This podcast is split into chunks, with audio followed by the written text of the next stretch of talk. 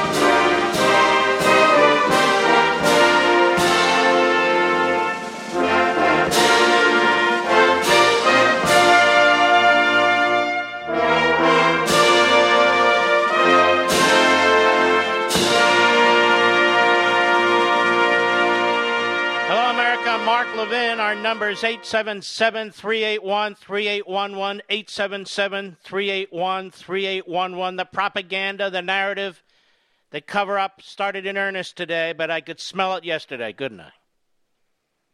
I could smell it yesterday. This is the greatest airlift in American history. It just shows how, how fantastic this administration is. We've never seen anything like this before. eighty thousand people have been removed so far, they tell us.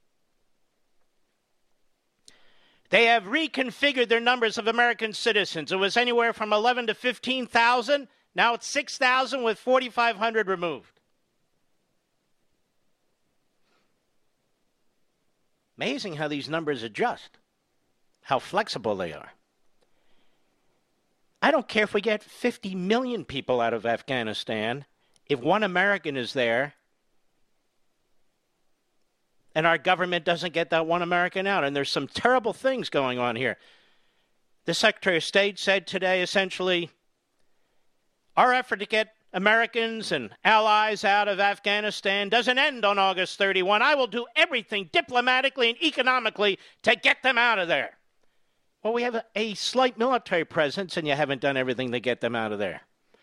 So this is more of the new propaganda. Just because they're there doesn't mean we've left them behind, you know.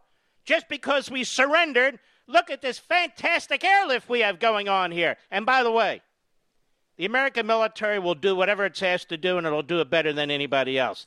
This has nothing to do with the American military, except at the highest ranks. And everything to do with Joe Biden and the buffoons that surround him. Remember this from yesterday, and I'm doing this for a reason. Cut one from yesterday. Go. So stop. This is one of the guys who's now going to try and push the propaganda and the narrative. So this is this is it. The, the most successful airlift in the history of people, as opposed to something else, I guess, which is why they keep throwing the numbers out there without the denominator. Now, what it is is the most massive hostage situation the world has ever seen, because people who want to leave can't leave, whether they're American citizens, whether they're allies of ours, whether they're just anybody. Go ahead. Operation that only the, the U S military could perform. Yeah, only the U S military could perform this, but only politicians like Biden et al. Could screw it up. He seemed quite happy. He seemed almost... Uh, jocular, did he not, Mister Producer? He doesn't see what's big deal. Started off bad. Well, we're getting our footing now, just in time to get out. It's, it's all right. It's disgusting. He's disgusting. This is an insurrection that's taking place in Afghanistan. Just for the uh, media in this country to know what an insurrection looks like, it looks like this. Armed, people getting maimed and killed and brutalized. That's an insurrection.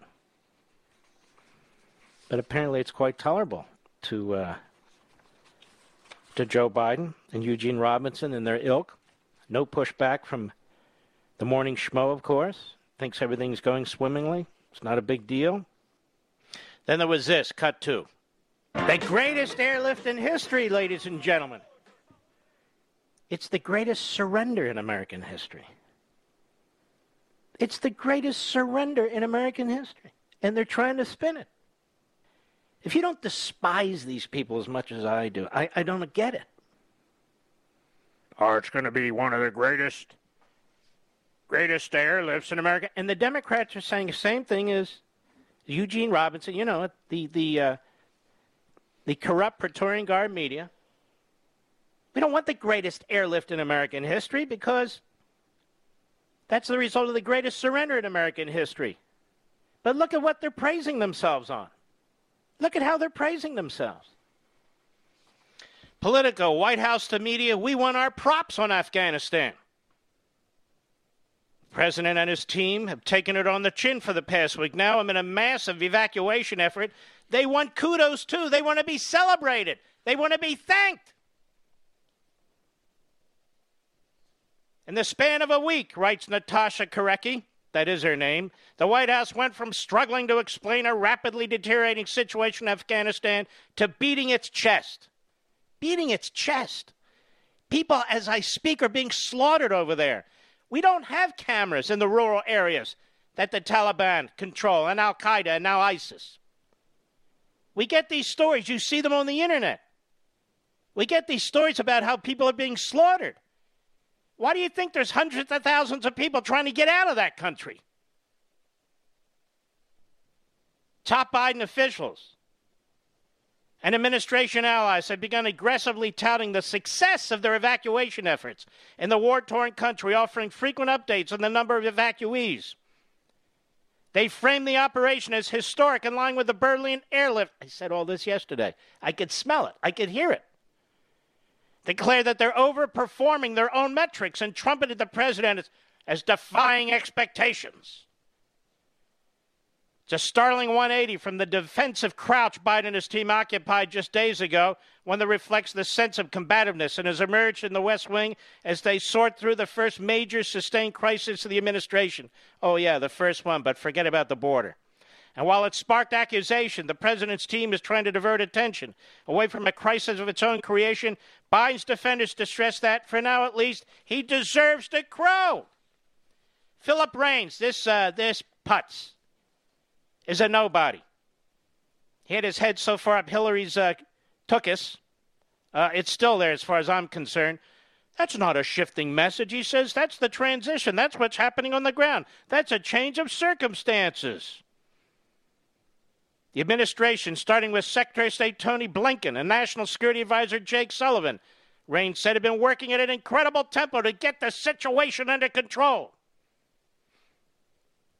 So now it's not even the military. It's the feckless, buffoonish Secretary of State and National Security Advisor. And with the media, I warned you before, people, the media have turned on Biden. No, there's some clips and there's a little bit, but the media will turn right back. You watch. I know there have been reports on T V and elsewhere. Look at them. They're turning on Biden. The media's had enough. No, they haven't. No, they haven't. The media are corrupt.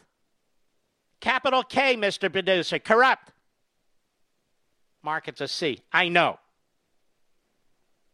But for them, we live in America with a K. So they like Ks, not Cs. And of course, Antony Blinken, a buffoon that's going to cost people lives and already has. He thanked himself today. Cut three, go. This is one of the largest airlifts in history. a massive military, diplomatic, security, and humanitarian undertaking. It's a testament both to U S leadership and to the strength of our alliances and partnerships. There you go. It's fantastic. We've never seen anything like this before. Look, ignore the hundreds of thousands of people surrounding the airport, now stepping in their own feces. The sewage has backed up. People are hungry. They're begging to get in. They can't get in. They're being whipped, some shot, some brutalized in other ways by the Taliban. Ignore them. This is a fantastic event. It's, it's unbelievable. And, of course, forget about the seventy-five thousand U S vehicles, six hundred thousand weapons, two hundred eight planes that we left behind. Forget about, hey, it's okay. Forget about that country becoming a terrorist haven like we've never seen in human history. Hey! It's okay. Has no ramification. Look at this. We've sent our, our huge freight aircraft and bringing people in by the tens of thousands. Cut four, go. Many of you have asked how many U S citizens remain in Afghanistan who want to leave the country. Based on our analysis, starting on August fourteenth, when our evacuation operations began, there was then a population of as many as six thousand American citizens in Afghanistan. That's not even believable. They went from fifteen thousand to six thousand? How did that happen? Well, they did what I suggested they do, count the passports. But I said you may get the majority of the number. You're not going to get them all. You're not going to get them all. Because some people will travel to, say, France, and then travel to another country, and then travel and go into uh, Afghanistan, and there's no real way uh, to track them in the United States uh, system. This was told to me today. And Dan Crenshaw, one of the great uh, members of the House of Representatives, he also explained that there's many ways that this would, uh, this would somehow avoid the uh, State Department computers. But here's the thing. He says, we're not going to leave anybody behind. Even when we leave, we're not going to leave anybody behind. Here he says it. Cut five. Go. As the president said yesterday, we're on track to complete our mission by August thirty-first, provided... They're going to complete their mission by August thirty-first. They're going to complete their mission, their surrender mission, by August thirty-first. That's their mission. No matter what. But are they really completing it by August thirty-first? Listen carefully. Go. You to cooperate, and there are no disruptions to this effort. The president has also asked uh, for contingency plans in case he determines that we must remain in the country past that date. Now, he's not going to remain in the country past the date. Go ahead. But let me be crystal clear about this. Here we go. There is no deadline on our work to help any remaining American citizens who decide they want to leave to do so, along with the many Afghans who have stood by us over these many years and want to leave and have been unable to do so. That effort will continue every day past August thirty-first. And he was pressed on this. How are you going to do that? Well, with diplomatic and economic pressure. We have no intel. We have no military. We have no uh, diplomatics and nothing there. Zero. Well, we're going to continue to press like hell, man. I tell you what. The Taliban are really concerned about what we say now. Huh? You know, they want to be in the community of nations. Community of nations. Ladies and gentlemen, we're living in multiple worlds here. Joe Biden's world is a world of sick, narcissistic, dangerous fumes that even Lysol can't fix. They create this disaster. Now they claim credit for fixing this disaster. Mission accomplished. We heard that one before. But even if the mission is accomplished, I may tell you, after August thirty-first, let me be crystal clear. Anybody left, we're, you're, we're going to see diplomacy like you've never seen it before. Oh, my God, we're going to we're going to be diplomatic in ways that people have never been diplomatic before. And economically, the Taliban... We're going to deny them all kinds of stuff. These clowns live in the mountains. All they need are goats. All they need are goats. They befriend the goats. They eat the goats. Goats, they're, that's all. The Taliban. You're being lied to, America. You're being lied to. There's a full-scale, full-throated propaganda campaign taking place now. We've seen it in other wars that have gone sour, battles that have gone south. There's no deadline, but they set a deadline. There's fifteen thousand citizens, but now there's six thousand citizens. And now this disaster is the greatest rescue mission in history. We had all these contingencies. We were ready, ladies and gentlemen. We were ready. No matter what, we were set. This is sick. I'll be right back. Mark Levin.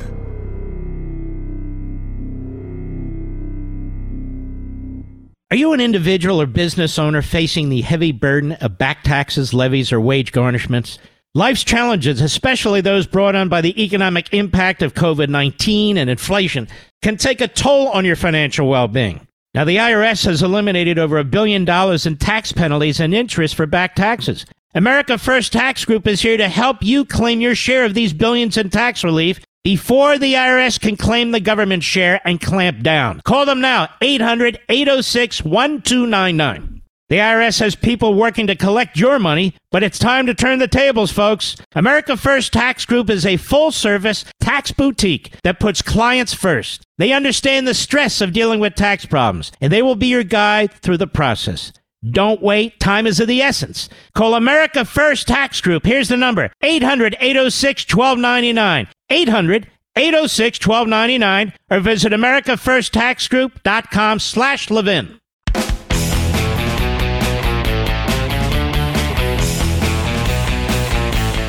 By the way, folks, people contact me, I want to point out. American Marxism is uh, number one on the New York Times hardcover nonfiction list, and the nonfiction hardcover and ebook combined lists. We were alerted today. That's six weeks in a row.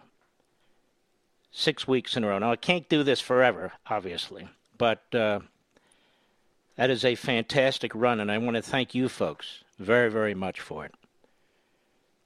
The book has been widely um, credited and supported, uh, certainly throughout much of conservative media. On the... Uh, On the crap media, it's basically been silent, except for a few uh, backbench lowlife types and uh, a guy by the name of Tom Nichols, whose book uh, came out the other day. I think it's number seven hundred twelve on the Amazon list. I don't know. Nobody knows who he is, and nobody much cares. And some guy, what is his name? Zachary, uh, hold on a second here. Something with a P, that's right. I'm trying to see his name. Zachary P., is that what we should call him? I'm trying to find it. Sorry, guys. Zachary, oh, Petrezzo, who uh, works for Salon. Used to be a conservative. Used to write uh, for campus reform. Uh, humiliated himself at a recent C PAC. We'll get into him, uh, I think, Friday. We'll take some time on Zachary P. Uh, now he's gone to the dark side over at Salon, and he's found a horrific mistake in my book. Something I've already talked to you about a couple of times. About the Franklin School as opposed to the Frankfurt School. Oh, it's, this book is a horrendous, disastrous piece of scholarship. The punk hasn't even read it. He certainly hasn't read, uh, he hasn't read much, actually. But that on another day, probably Friday. More when I return.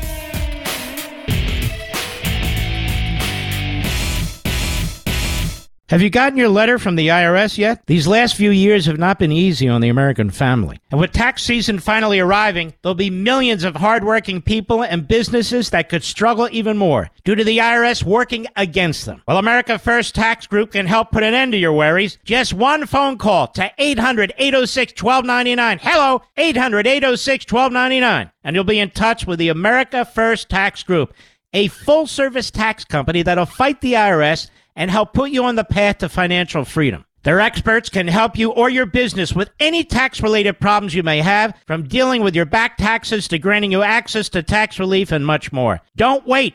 Get in touch with America First Tax Group today by calling eight hundred, eight oh six, one two nine nine. That's eight hundred, eight oh six, one two nine nine or americafirst tax group dot com slash Levin. Again, eight hundred, eight oh six, one two nine nine or americafirst tax group dot com slash L E V I N.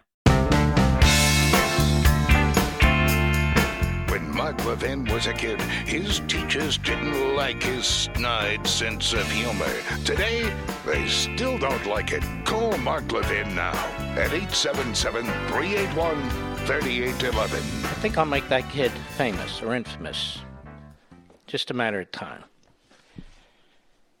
John Kirby, Pentagon spokesman, made a press conference today, and I want you to listen to what he said vis-a-vis what Blinken had to say. Cut nine, go.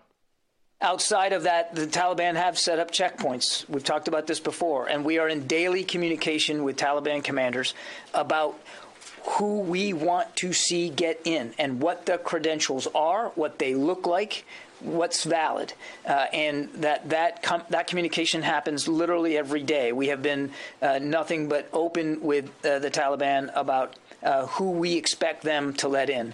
Uh, again, fully recognize that it's uh, that uh, that that uh, not every step of this process is in our firm control, and that there are going to be instances where uh, it doesn't work as advertised. I think there'll be a lot of instances like that. And does that sound like the jolly good story that Blinken was talking about, Mister Producer? Doesn't to me. Cut ten, go. If you're an evacuee that we can get out, we're going to continue to get, get you out. On the thirty-first. Right up until the end.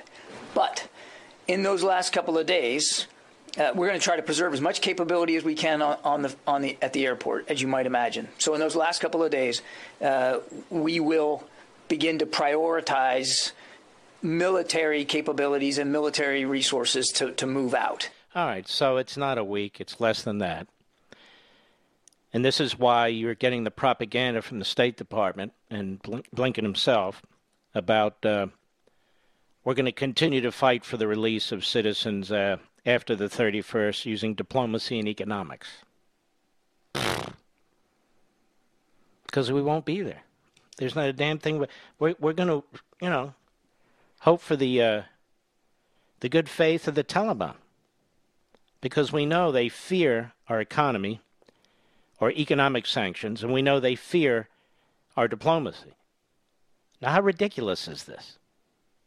And they want kudos, according to Politico. They're the full court press that we should celebrate them. And so, of course, Eugene Robinson does exactly that, as do and will most of the media in America. And you're going to see this propaganda now. And you're seeing it today. And as Right Scoop points out, Pentagon spokesperson, you just heard him suggest they will leave behind evacuees they can't get out. But then they want you to believe, and they pretend, we're not leaving anyone behind. Just because we pulled out militarily, we're going to use diplomacy and economics. Now, that's absolutely absurd. And this is why Representative Waltz and some of the others are saying this is the greatest hostage situation in American history. People who want to get out. Is there a single American who wants to stay? What kind of talk is this? You, you, when something sounds weird, it is weird. When something sounds weird, it is weird. And it sounds weird. And uh, let's see. Blinken also suggested there are roughly five hundred Americans remaining in Afghanistan who w- who wish to be evacuated. Noted that out of, I'm reading from National Review, that out of six thousand U S citizens who stated they wanted to leave, when the evacuation effort began, four thousand five hundred U S passport holders were rescued, leaving fifteen hundred people, approximately five hundred of whom are still actively looking for passage out. Well, how do we know the other thousand aren't? But maybe they don't have access to electricity or iPhones or computers or whatever. They can't email. They can't text. The numbers he cited do not include those in possession of a U S green card, reporters confirmed at the press conference. The State Department National Review writes is trying to ascertain the status of about one thousand U S citizens who have not contacted the government, explicitly requesting evacuation.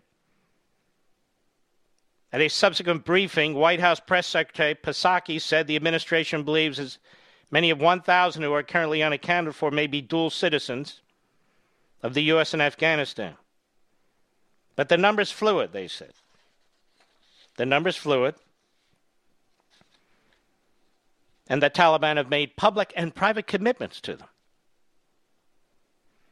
The number Blinken provided Wednesday contradicts the estimate the State Department revealed earlier in the day to congressional staffers, who were told that four thousand one hundred U S citizens remain in Afghanistan and wish to be evacuated. I don't trust this State Department.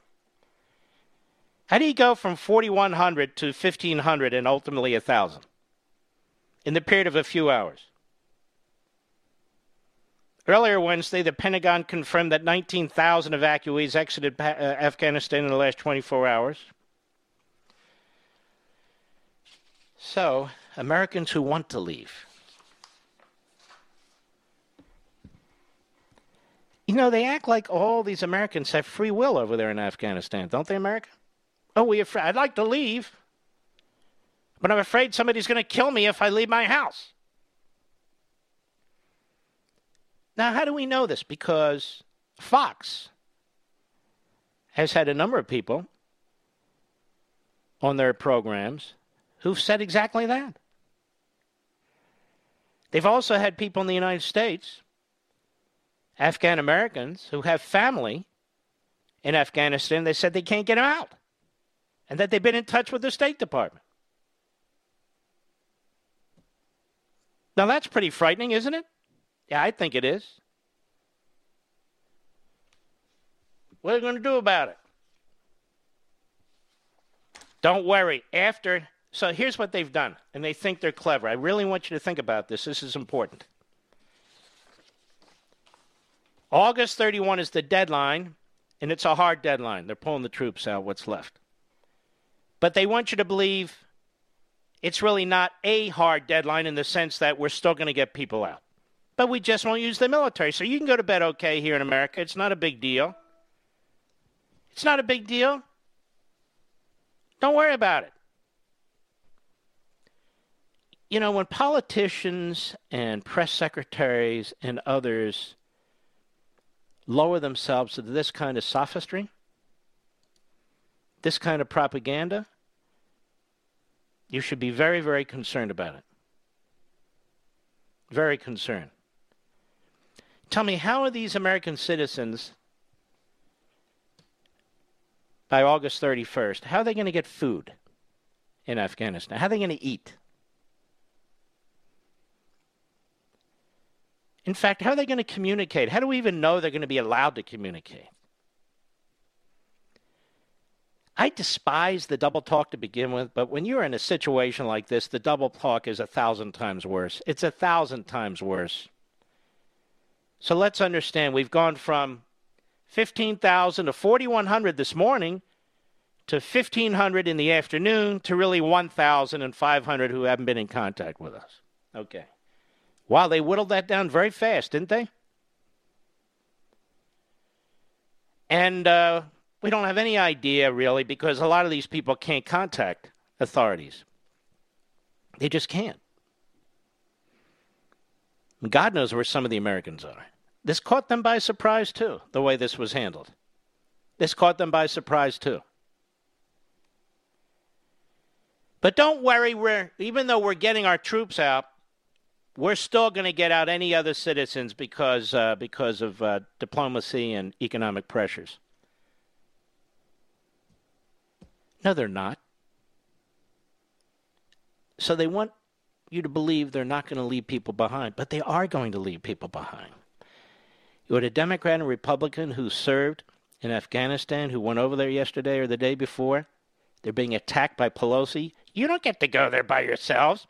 I seem to recall Pelosi went to uh, Syria by herself, and the prior speaker, right, he went to Nicaragua. But that aside, they said there's no way they're getting out. You know, even had Adam Schiff, after he was uh, briefed, He had some truth serum. He said, uh, there's no there's no way. It's very unlikely everyone's going to get up by the thirty-first. Because that's what the intelligence briefing is telling people on the relevant committees. It ain't going to work. And so the Secretary of State, who is essentially a, a, a pathetic Secretary of State and a propagandist, they came up with a new idea.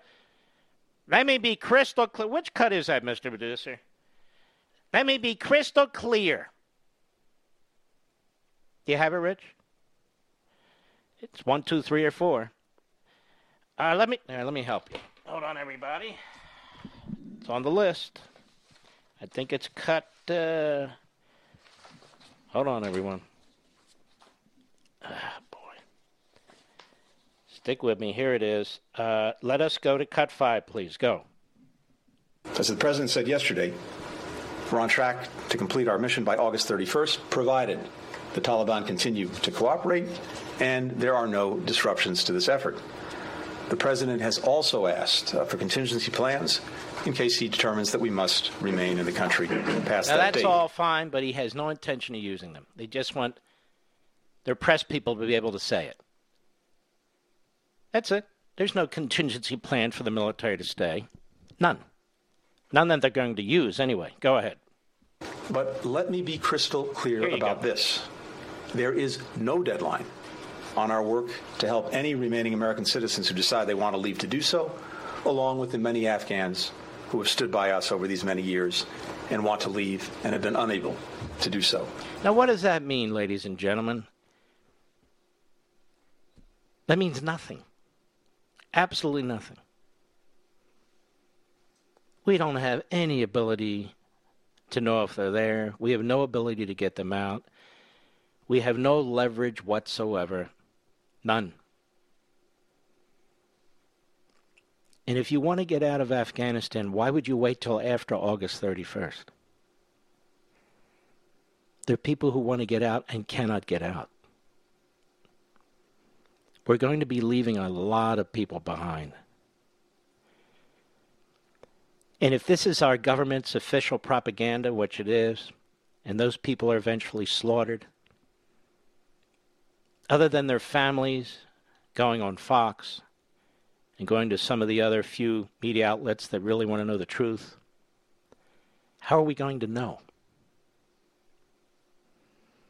So they've put these families in impossible situations. They put the American public in an impossible situation. I want to remind you, and I wrote about this at some length and on Freedom of the Press, but really there's three professors who've done a fantastic job in exposing the New York Times. It really wasn't until nineteen forty-four that the readers of the New York Times knew the full extent of Hitler's attempt to exterminate the European Jews. nineteen forty-four.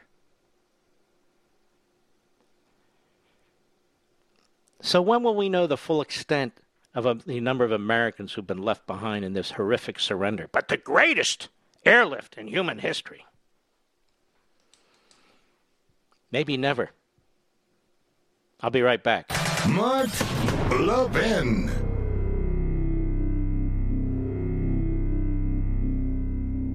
In today's digital age, where cyber threats loom larger than ever, safeguarding your personal information is paramount. So why is Congress considering a law that could put your credit card data at greater risk of being hacked and exposed to foreign networks? This Durbin-Marshall credit card bill could jeopardize your financial data, make it more susceptible to cyber intrusions. It's a controversial bill that proposes a shift in billions of dollars worth of consumer transactions to payment networks that lack the robust security measures consumers rely on. Who could possibly want that? Well, the answer? Woke corporate megastores seeking to inflate their multi-billion dollar profit margins. The Durbin-Marshall credit card bill will undermine our safe and convenient payment systems and endanger your data security. It's time to take a stand. Visit electronic payments coalition dot org. Make your voice heard. Tell your senators to oppose the radical Durbin-Marshall credit card bill, paid for by the Electronic Payments Coalition.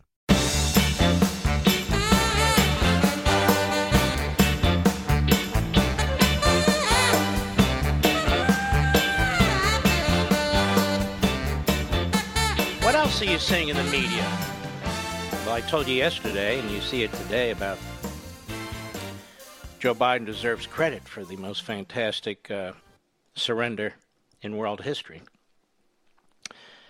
Let me show you what else I'm seeing bleed into our media here. And that is that, uh, well, look, uh, the Taliban really do seem to be changing. They're making all kinds of promises here. They they say they will work with us after the fact. You heard Blinken say it, so what Blinken says, the media will regurgitate. And yet N B C is now reporting, this just broke, that the uh, Taliban spokesidiot, the spokesterrorist, said that uh, there's no evidence Osama bin Laden was involved in nine eleven. What do you think of that, Mister Producer? There's no evidence Osama bin Laden was involved in nine eleven, but we're going to believe this guy when he says, yeah, for sure. After August thirty-first, you just show up with your papers, we'll let you through. I don't know whose propaganda is worse, the Taliban or the Biden administration. The Taliban or the Biden administration. They're both lying. And the Biden administration wants you to believe that you can rely on the Taliban, but we're going to be very careful. We know who they are. Yeah, yeah, yeah. They speak out of both sides of the mouth. We know they're dangerous. We know who they are. But they promised. They said, you know, we have to rely on their word because that's all they've got, the Biden administration. When they pulled the military out the first time and they're pulling it out again. That which they sent to make sure the surrender went smoothly. Well, the surrender isn't going smoothly. And these people are effectively hostages in Afghanistan. They can't get out. Now put yourself in their position. You're an American citizen, and you're hearing the Secretary of State say, well, it's really their fault. They didn't contact us early enough, or we, we've sent out nineteen messages, you know. Uh, uh, and by the way, I don't know if somebody got nineteen messages. I don't know what the hell he's talking about. I, I read to you one of the forms, I think it was last week, which was ridiculous. It goes on and on. Hey. We need two pieces of evidence of your utility bills and uh, and a passport and maybe a driver's license from uh, from North Carolina. And we need – what are you talking about?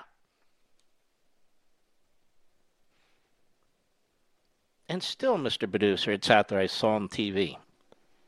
The Afghans, they just wouldn't fight.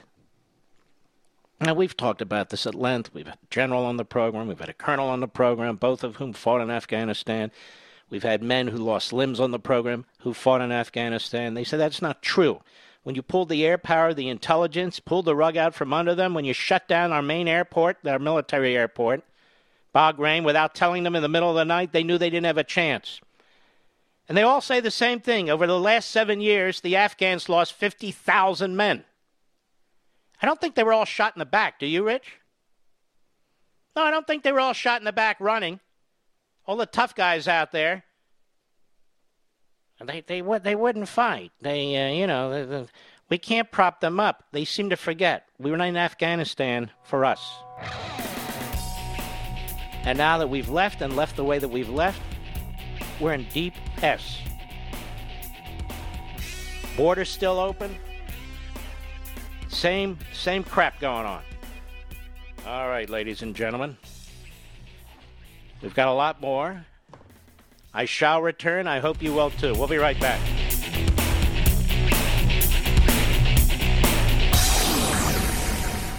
You know, sleep, especially as you get older, is so critical, especially that deep, comforting sleep. Go to helix sleep dot com, H E L I X sleep dot com, and take the sleep quiz. I took it and was matched to the Midnight Lux. Helix knows that everyone's unique. So they have several different mattress models to match your body type and sleep preferences. Once you match, your mattress comes right to your door, shipped for free. They have a ten-year warranty, and Helix even has financing options and flexible payment plans. So a great night's sleep is never far away. Helix is offering twenty percent off all mattress orders and two free pillows for our listeners. So go to helix sleep dot com slash Levin. H E L I X sleep dot com slash L E V I N and use code Helix Partner twenty. That's Helix Partner twenty. This is their best offer yet, and it won't last long, folks. With Helix, better sleep starts now. He's here. He's here.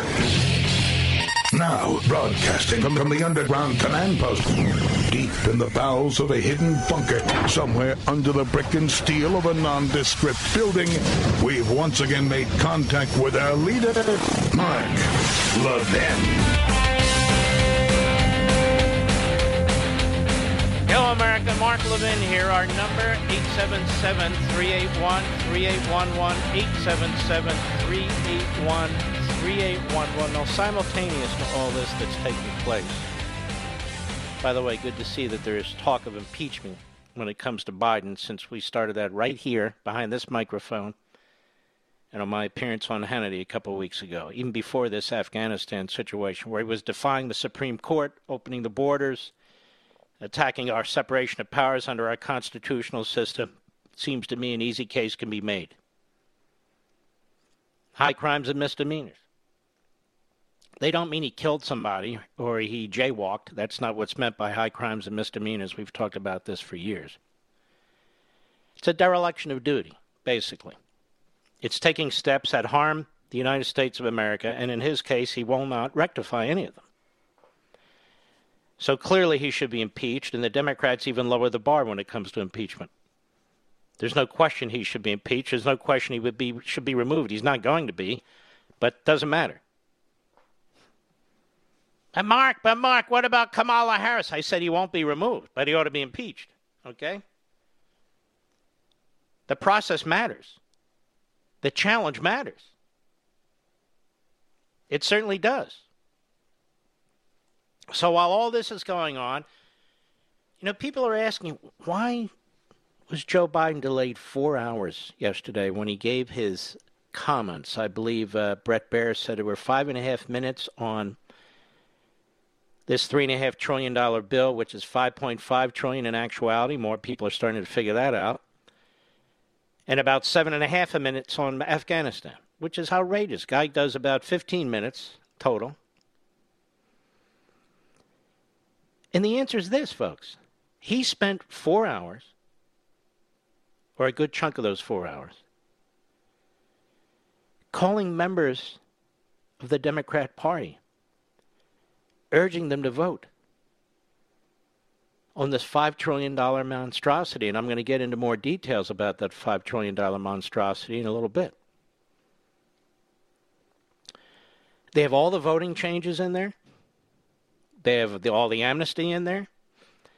They have all the other changes they made, uh, free family leave that the taxpayer is going to pay for. All of that. And uh, more.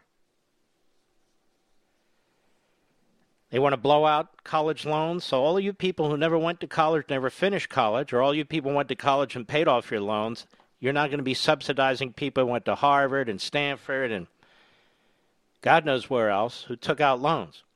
I don't know. Did they ask you to co-sign any of those loans? Did they ask your permission? No, but they're going to be on the backs of the taxpayer. That is your children and grandchildren.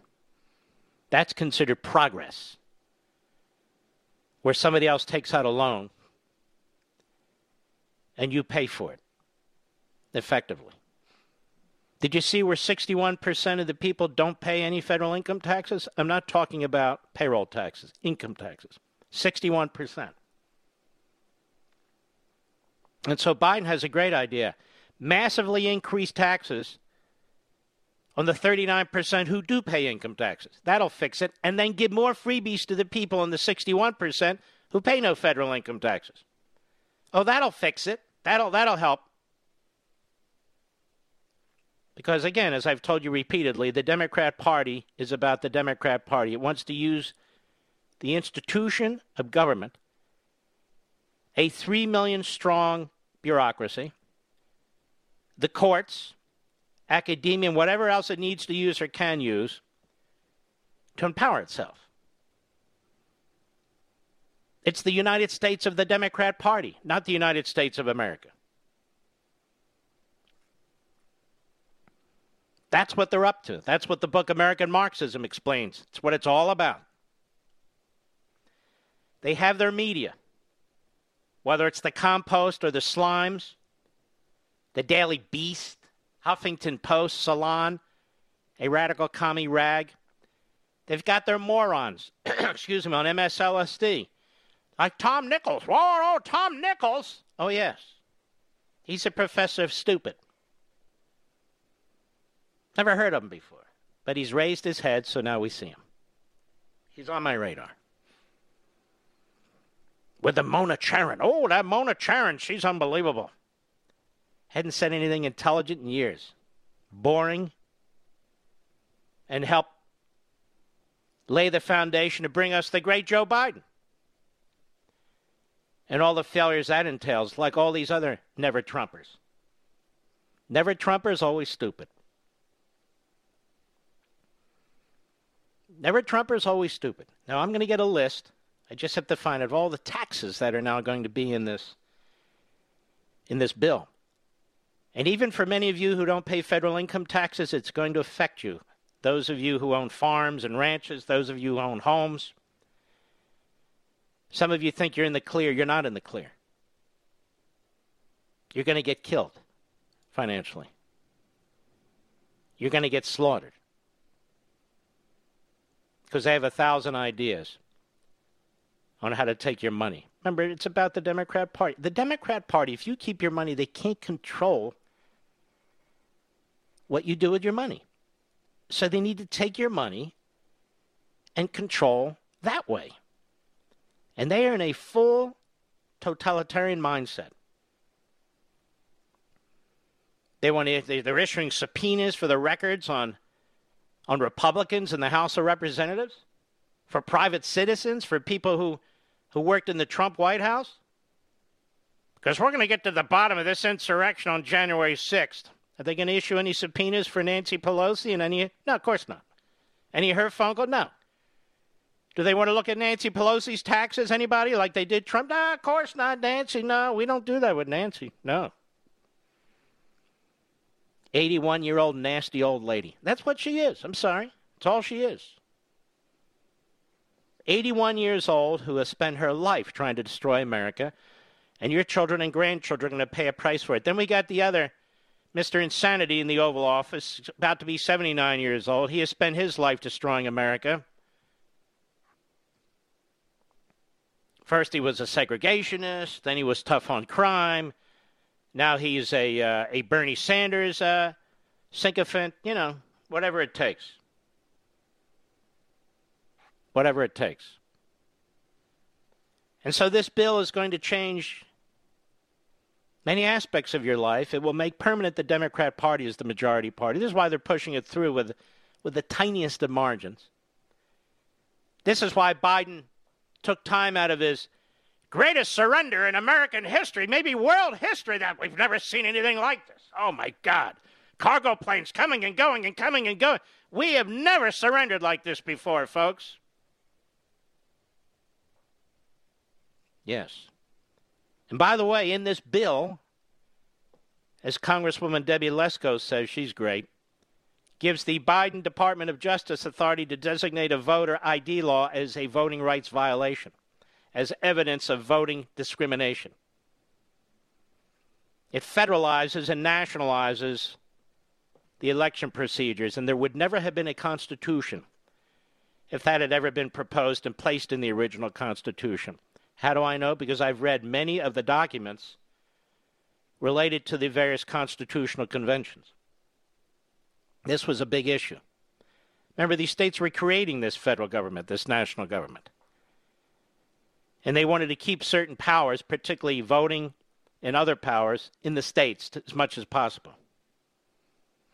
And that's what they did. And so the Democrat Party, hating the Constitution, hating capitalism, hating their own country, wanting to reconfigure it so they control everything, and build a paradise right here in America. Oh, it'll be wonderful.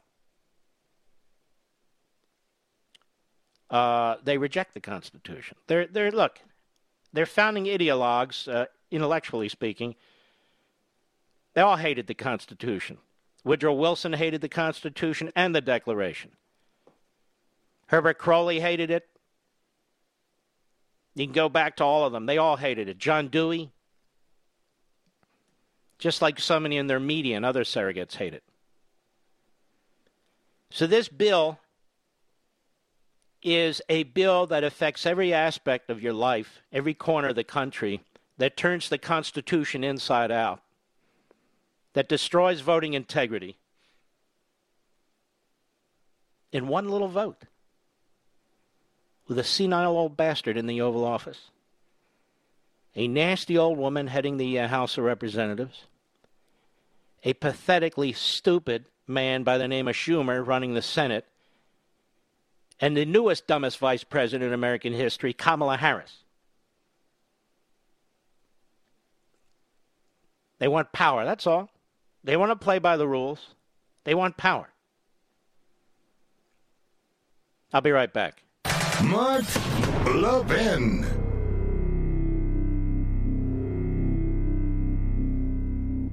Hey, U S. Cellular customers, I've got good news, so don't hit skip forward just yet. I'm talking about their special customer event, Us Days. What's Us Days? It means exclusive offers just for their customers, just to say thanks, like up to twelve hundred dollars to upgrade to any new phone. No, I didn't misread that. That's up to twelve hundred dollars off. They must really like you all. Us Days at U S. Cellular. Exclusive offers just for you, just to say thanks. Right now, U S. Cellular customers could get up to twelve hundred dollars to upgrade to any new phone. Visit U S cellular dot com for terms and restrictions. By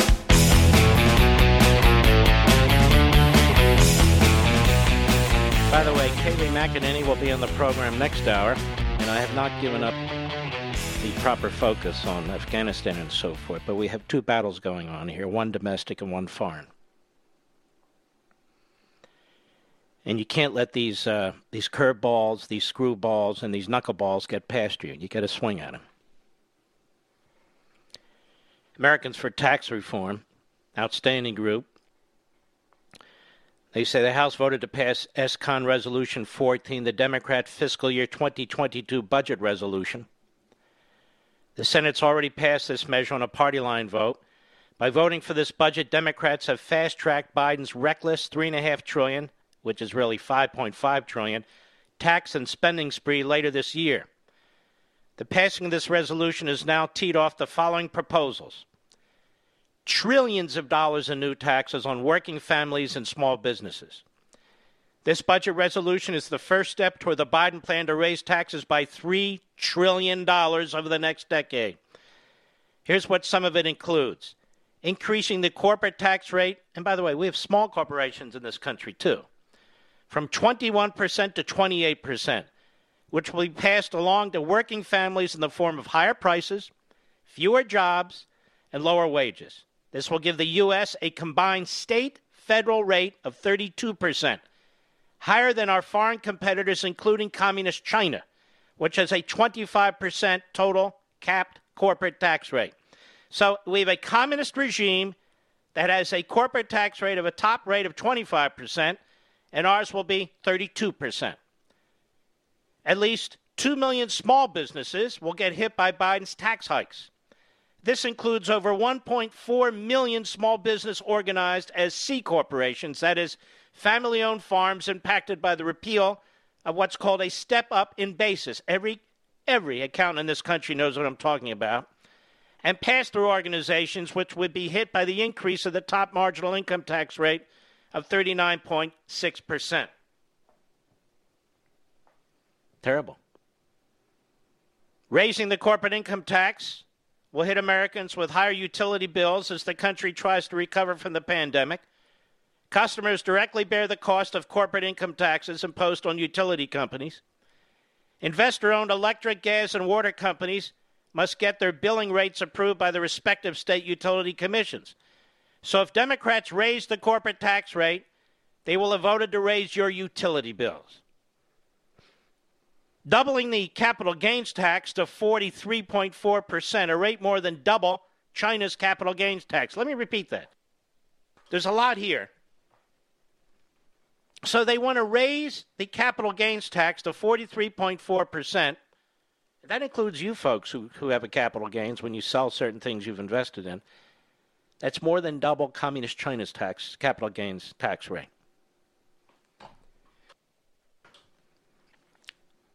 Now, you see, this is why China's going to clean our clock after Biden's done.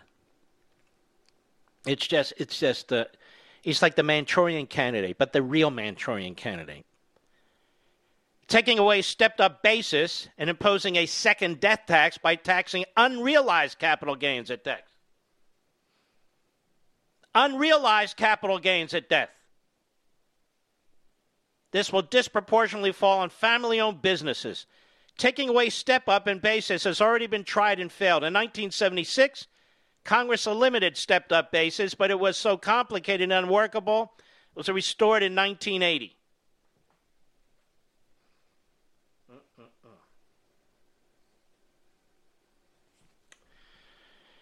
They're going to impose a fifteen percent minimum tax on book income that will disallow the use of important deductions and credits that help promote job creation, increasing the top tax rate to thirty-nine point six percent. That's forty percent. A tax increase that will fall on small businesses.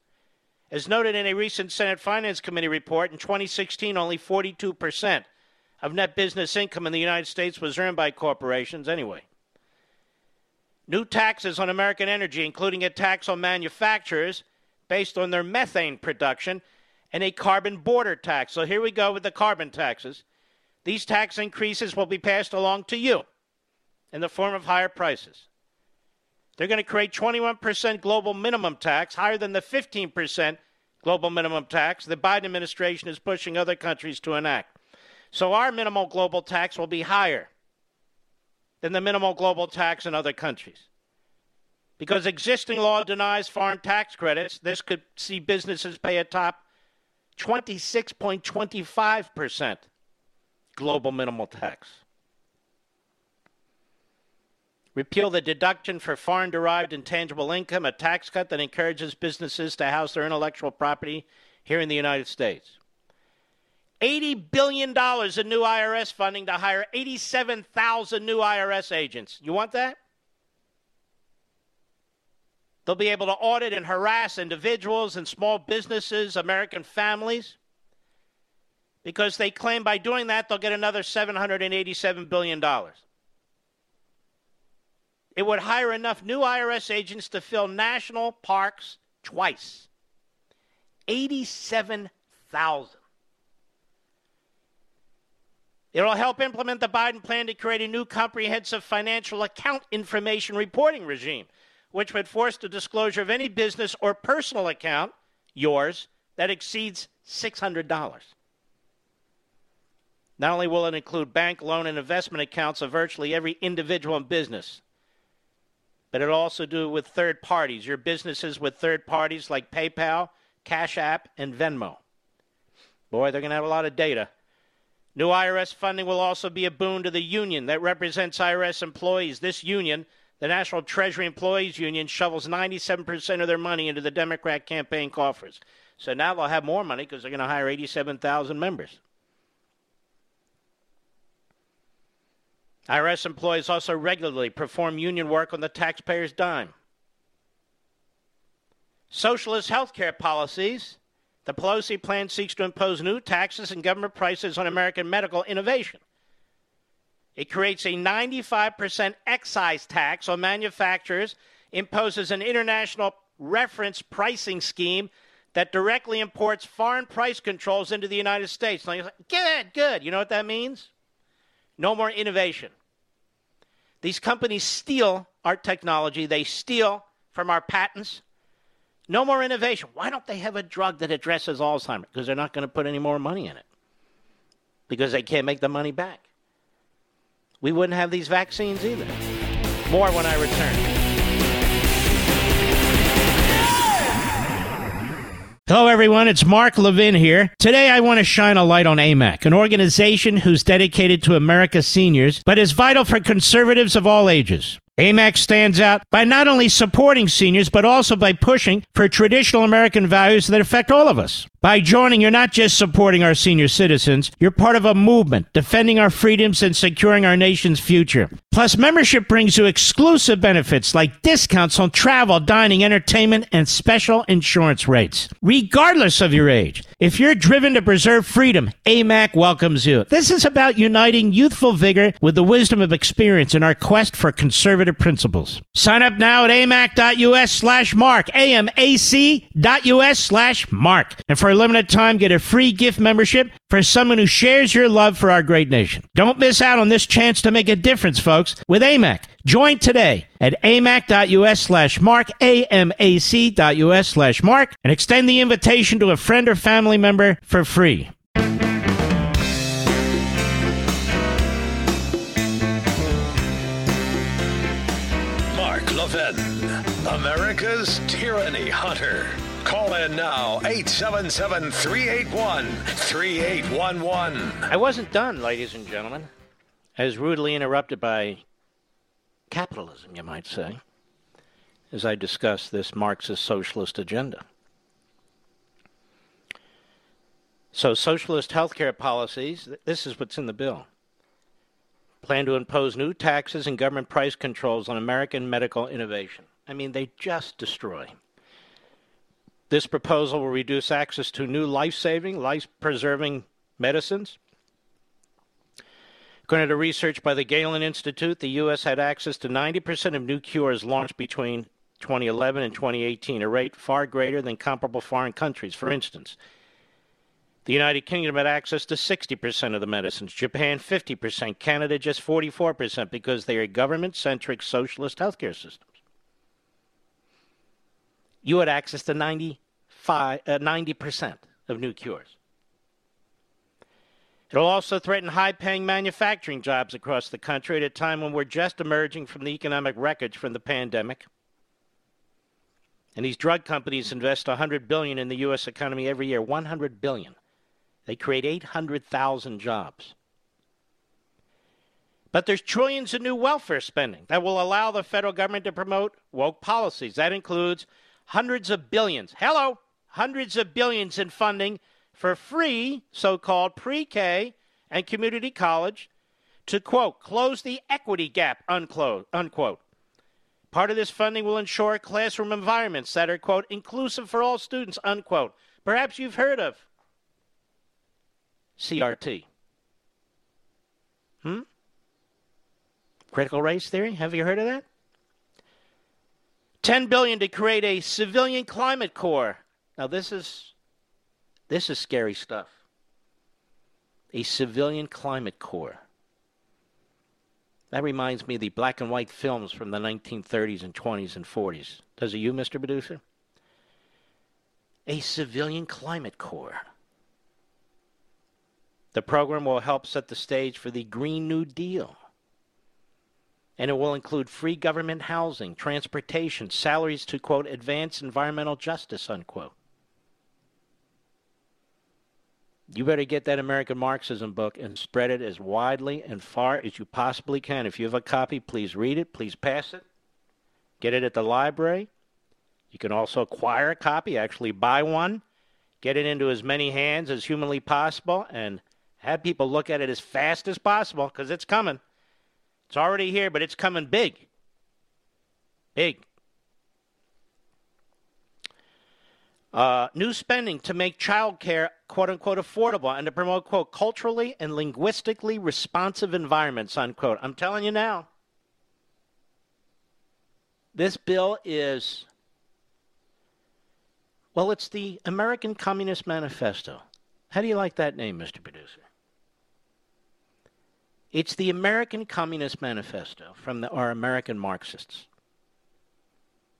New federal subsidies to, quote, improve housing affordability and equity, and to encourage green and sustainable housing.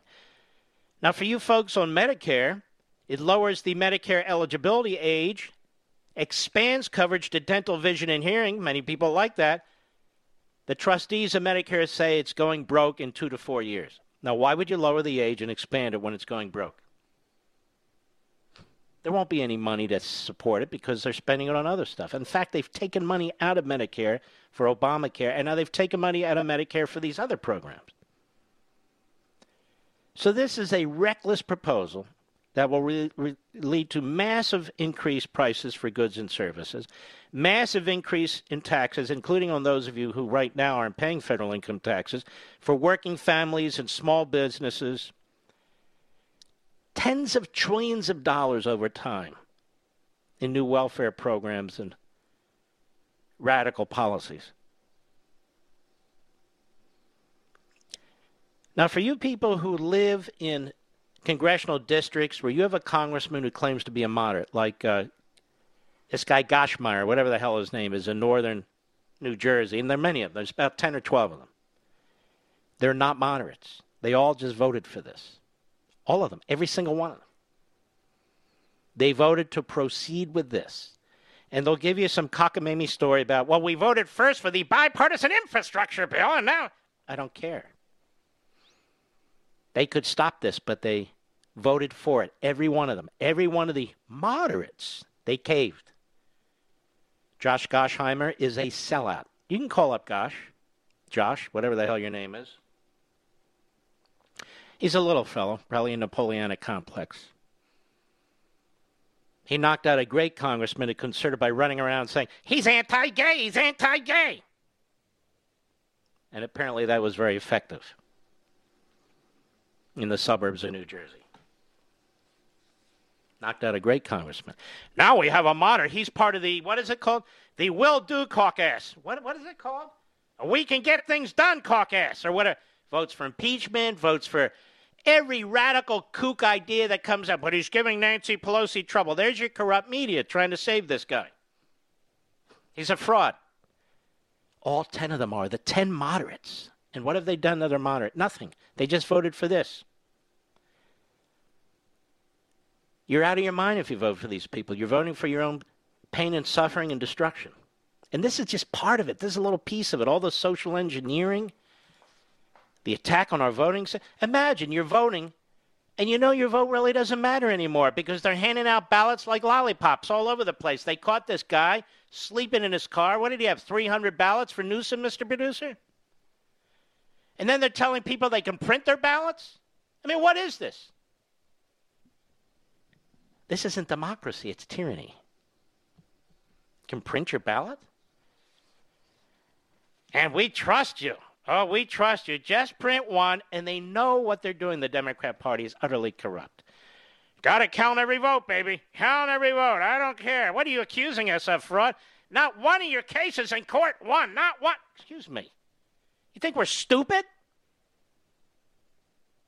When you destroy all the barriers to corruption and fraud? And there's one party pushing it, the Democrat Party. They don't care. The Constitution, the rule of law, equal justice, due process. No, no, no, no, no. Destroy the cops, destroy the military, destroy the border, destroy our foreign policy. This is a hateful, poisonous, cancerous party. It always has been. Slavery, segregation, Jim Crow. Democratic socialism. They hate the country. Look at these fools. And yet they become rich and powerful off your backs and the backs of Americans who came before us. Look at these fraud, the, uh, the squad of commies. The squad of commies. We're really going to stop these landlords, Mister Producer, in America. We're going to stop them. Then we find out one makes ten thousand dollars, fifty thousand dollars a year as a landlord. Wow. Who would have thought? A Marxist landlord. Aren't we proud? Which one is it? Is it the bald one or the other one? I can't remember. Yeah. Ayanna Presley. They have other kinds of investments here and there. Sure. They don't expect you. You don't expect them to live. And what's the, uh, Cori Bush? Now there's a genius. Cori Bush. I need protection. I need personal protection. Look at look at me. My physicality uh, will come under attack. Uh, look at me. Uh, get the police, but I get protection. She should be thrown out on her ass by her electorate. But she won't be. She won't be. Look at all the frauds. Nancy Pelosi. She won't release her tax returns. Why not? How much is she worth? And that big, stupid, dumb husband of hers, he's in finances. Oh, that's like the uh, that's like the overall word or term for uh, what the hell is he doing? He's in finances, and they have a home, and they have a they have a winery. They got walls and fences and protection and and military flights, but they're for the people. Now look at her. Look at her. Despite the heavy-duty work that's been done on her, look at her. Does she look like she's for the people? When's the last time she was down with the people? Never. Oh, yes, yes. And Schumer. You see that tape where he's dancing with Steve Colbert? You call that dancing? I think he was having a stroke, Mister Producer. Walking around, his arms are flying. He, he, he, he's uh, like uh, he's davening. His arms are bouncing around. I said, "Oh my God, who's that? That's Schumer." And the other fraud, Stephen Colbert, with the Spock ears. Yeah, the Spock ears. But you know, Biden and Schumer have a lot in common. They both got their plugs around the same time. Are you aware of that, Mister Producer? Yeah, they got their cornrows up there, right on their foreheads. They look a lot better, don't they? Oh, my God. Makes all the difference in the world. You know, I favor a mask mandate. I really do. Don't be upset. I favor it for people like Nancy Pelosi and Schumer and Biden, because I don't want to see their faces. I really don't. In fact, I favor a burqa mandate for those three, to be perfectly honest with you. I'll be right back. Mark Levin.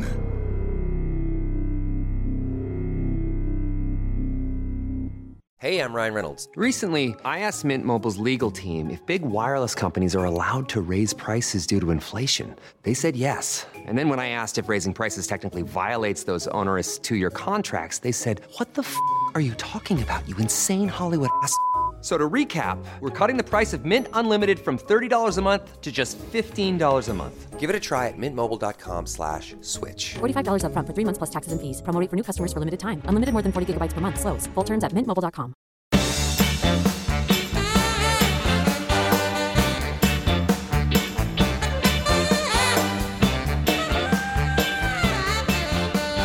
Bad for Rachel Campo Duffy, who I happen to like a lot. Don't know her, but I've been on uh, Fox and Friends a couple of times. She's really good on a weekend. But she's coming under attack because she dared to say that Jill Biden, excuse me, Doctor Jill Biden, ah, uh, that uh, she, as the wife, should have made sure her husband didn't run, knowing his mental incapacity. My God, they attacked her. What? Now, Mister Producer, I think I've been saying that for, what, a year? Maybe a year and a half? It's okay. She's right. I should know. I've been saying it for a year, year and a half. Doctor Jill Biden, uh, I believe she plays a medical doctor. Uh, Doctor Bill, Ju- uh, I mean, everybody else does now. Doctor Jill Biden should have told her husband, "Honey, you know I love you, through thick and thin." Through, uh, what is it again? Through uh, good times and bad. But you're dumb as a rock, honey. It's not your fault. You started out that way in life, and it's only gotten worse since, and now you're walking into walls. So, honey, you can't run for bed. Everybody's saying, Doctor Jill Biden, where the hell was she? She wanted to be first birthing person in the most desperate way. What a family you got. That youngster Hunter, he's he's something else, with the prostitutes and the drugs and uh, the money and all the rest of that. What did Joe say about his son? He's the smartest person he's ever met. Remember that, Mister Producer? And I don't doubt that.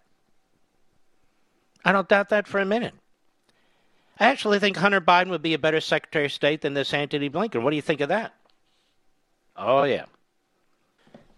I have a beautiful, relatively inexpensive piece of jewelry being put in a setting for my lovely wife. Can you believe that, Mister Producer? I found a place that customized makes settings. I don't even know how. I just Googled the thing. It's a wonderful family, and they are good. Oh, my, oh, my. and they give me the senior citizen discount. You know, like when you go to McDonald's and there's elderly people there. No, I want the forty cent coffee. I want the... F-. Okay, please, please. I'm going to go through the drive-thru. You ever been there? You ever hear that, Mister Producer? I said no ice with the soda. No ice. Okay, okay. Please. A little bit of ice won't hurt you. No, it does. It's bad for you. It is? Yes. Anyway, so uh, I'm only mentioning it because I'm very excited about this. I designed it with the guy. We designed it together. It's very cool. Look, folks, you got to get lost in some of this stuff. As I said yesterday, the day before, last week. I mean, I have to read this stuff day in and day out. I've got to soak myself in it so we know what we're talking about, so I can think about it, maybe come up with some ideas and some aspects of it.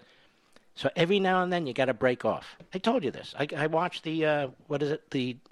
Gem Shopping Network, H G T V, uh, The American Picker, my good buddy, one of my favorite shows, Pawn Stars, which is on Saturdays now. I have to do it. I have to do it. In the Gem Shopping Network, they have these wheels. Have you ever seen them, mister? They go round and round and round, and the jewelry is beautiful, and you just keep staring at it and staring at it, and then eventually I go to sleep. Did you know this, Rich? You've you've watched it, you've seen it. And by the way, some of their hosts are very good. They got good one-liners. They got some of them are really quite good. Marvin, he's one of the guys I like. One of the I like like them all, but one of Marvin. Um, we're moving and grooving. It's, it's I start cracking up because they're like me. They're corny. I'm corny. I can't help it, you know. But it's very funny. And uh, Pawn Stars, I love that show. I love Rick very, very much. Harrison. In this show, American Pickers, for some reason that show drives my wife nuts. Maybe it can be... And then and then sometimes I have to watch the first forty-eight. You ever watch the first forty-eight? You got to love these homicide detectives. How they do this day in and day out, I don't know. What they see is the worst. All right, folks, we'll get back to business. Don't worry. We have a full hour, including Kayleigh McEnany. I'll see you in a minute.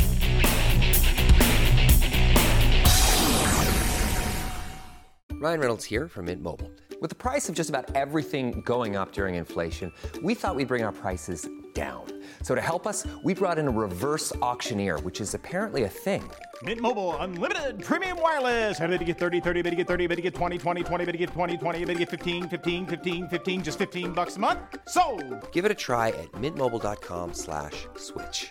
forty-five dollars up front for three months plus taxes and fees. Promo rate for new customers for limited time. Unlimited more than forty gigabytes per month. Slows full terms at mint mobile dot com. He's here. He's here. Now, broadcasting from, from the underground command post, deep in the bowels of a hidden bunker, somewhere under the brick and steel of a nondescript building, we've once again made contact with our leader, Mark Levin.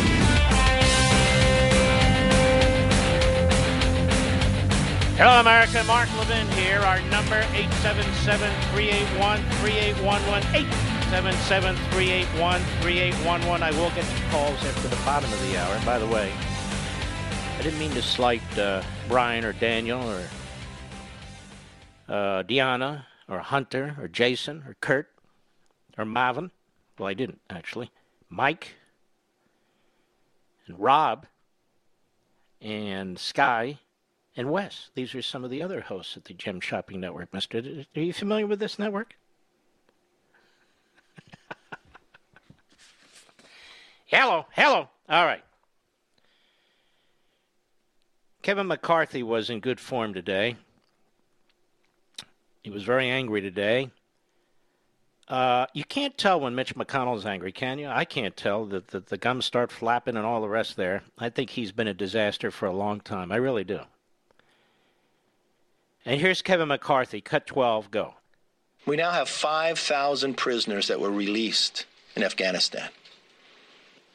We have more than one hundred different countries of individuals coming across our southern border. We have a president that opened it up. Now is the time to close it. This country is less safe today than we were twenty years ago based upon the actions that have just taken place. Allowing Taliban to control our foreign policy, weaponizing them. Reports now that they have more Black Hawks than Australia. From the aircraft to the drones to the weaponry. They have more support than they had before just from their own military buildup of the weapons that they've taken from America. Now a border that is open and a fear of what the future holds. This has all got to change. And the presidency has to change his foreign policy as well. And he won't, because he's really, we've talked about this before. He, he's really a uh, very stupid and stubborn man, and that is a very bad combination. And he's an egomaniac on top of everything else. So these are the, the characteristics of a narcissist. So when you have a narcissist who also is moving into uh, mid-stage of dementia, you have a problem on your hands. There's no way to get to the guy. You can't use rationality and reason. You can't get to the guy. And um, he's an extremely dangerous man. Extremely dangerous man. And it disgusts me that Joe, that uh, Donald Trump could be impeached twice for nothing. And this guy isn't even, the attempt isn't even made to impeach him once. And one of the reasons is we have a vile, evil person as Speaker of the House. As a former Speaker, Newt Gingrich said a couple of weeks ago on Life, Liberty, and Levin, she's destroyed the House of Representatives. But don't worry, she still has her four hundred dollars ice cream and her big pearls around her neck and her routine appearance with her plastic surgeon and all of her very wealthy friends without their masks eating at a winery. Oh, yeah. She is a quintessential Mercedes Marxist. That's what she is.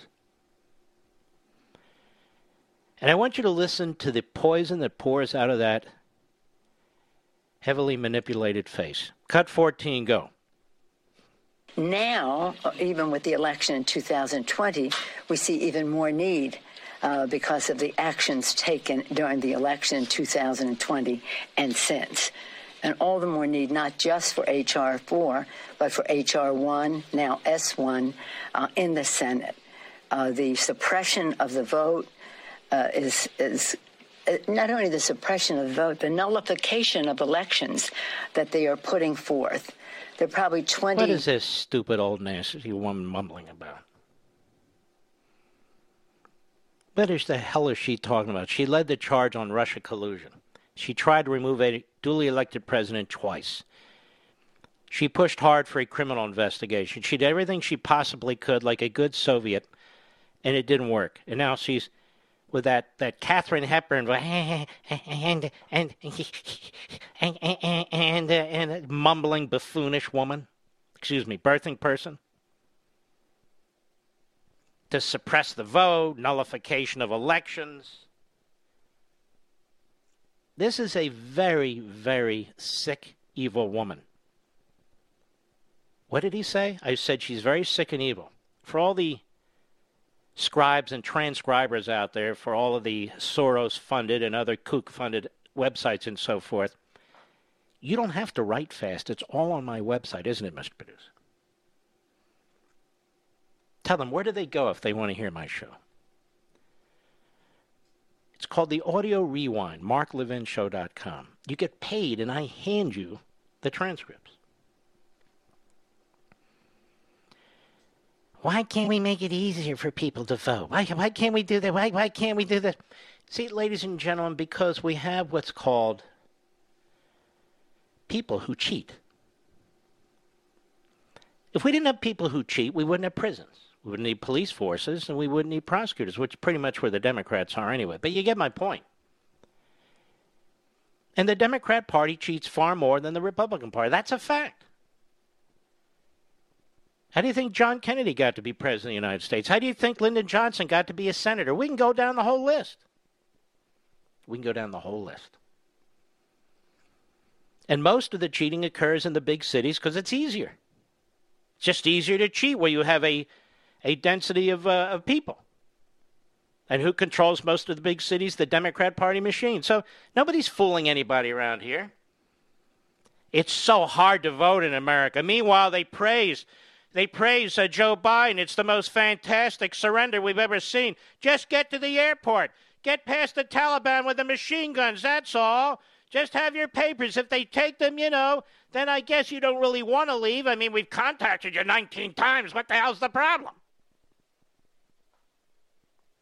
Meanwhile, vote. It's so hard to vote in America. It's so easy to get out of Afghanistan. It's so hard to vote in America. It's so easy to get out of Afghanistan. These people are certifiable. They're nuts.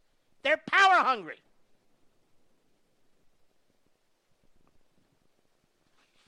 Yes, what a grand success. The Chinese now have our top military equipment. The Russians now have our top military equipment. They now are building alliances with our enemy that was once their enemy. Our allies don't trust us because of Biden. There's not a single positive thing that has come out of this. But Nancy Pelosi, you know, just fantastic. But those damn Republicans, the Republicans, get the Republicans. You would think DeSantis is the head of the Taliban. You would think the Republicans are al-Qaeda. This is how sick these bums are. Hello, this is how sick they are. Because we won't roll over when they want to take sixty, seventy, eighty percent of our money, state, feds, locals combined. Because we don't want our kids to be brainwashed to hate America and to become little racists like they have in the Democrat Party. And we want our te- kids to be taught about sex education from us, not about the transgender movement, an entire movement? Oh, yes. We believe in securing the borders. Why? Let anybody in who wants to come in. As long as American citizens do what we tell them to do, vaccines, masks, yeah, all the whole thing. But what about these people coming across the border? Uh, what people? Nobody, no. We, we've locked down the border. What another major success.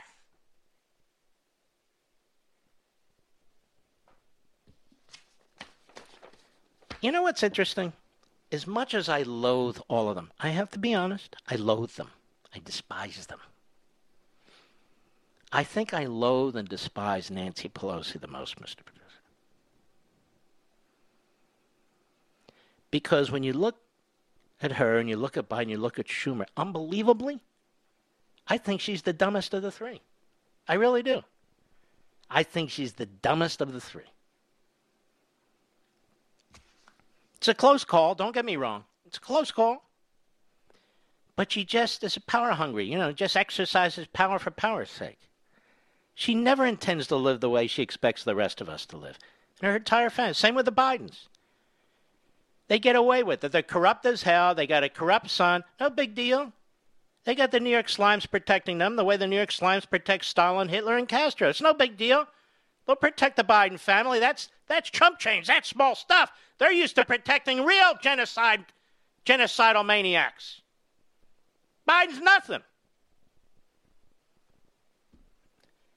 I'll be right back. Mark Levin.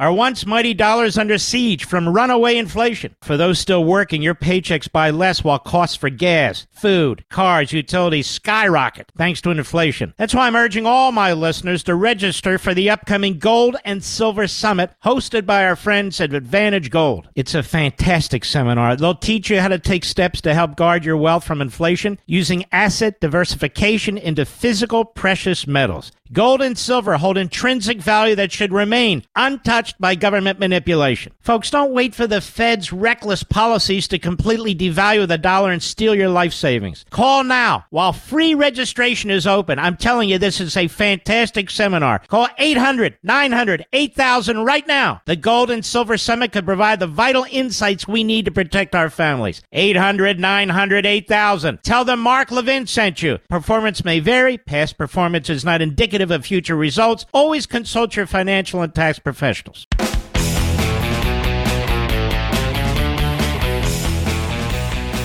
we have a little problem here, ladies and gentlemen, in all seriousness. From the San Diego Union Tribune, at least twenty-four students from the Cajon Valley Union School District in El Cajon, is that how you pronounce that? Beats me. And sixteen parents are stranded in Afghanistan after taking a summer trip abroad. Why the hell would you take a summer trip to Afghanistan? But anyway, they're among thousands of individuals waiting to leave the country amid political unrest caused by the U S military pullout after twenty years of occupation, they write. twenty years of occupation? Who writes this crap? Karen Perlman?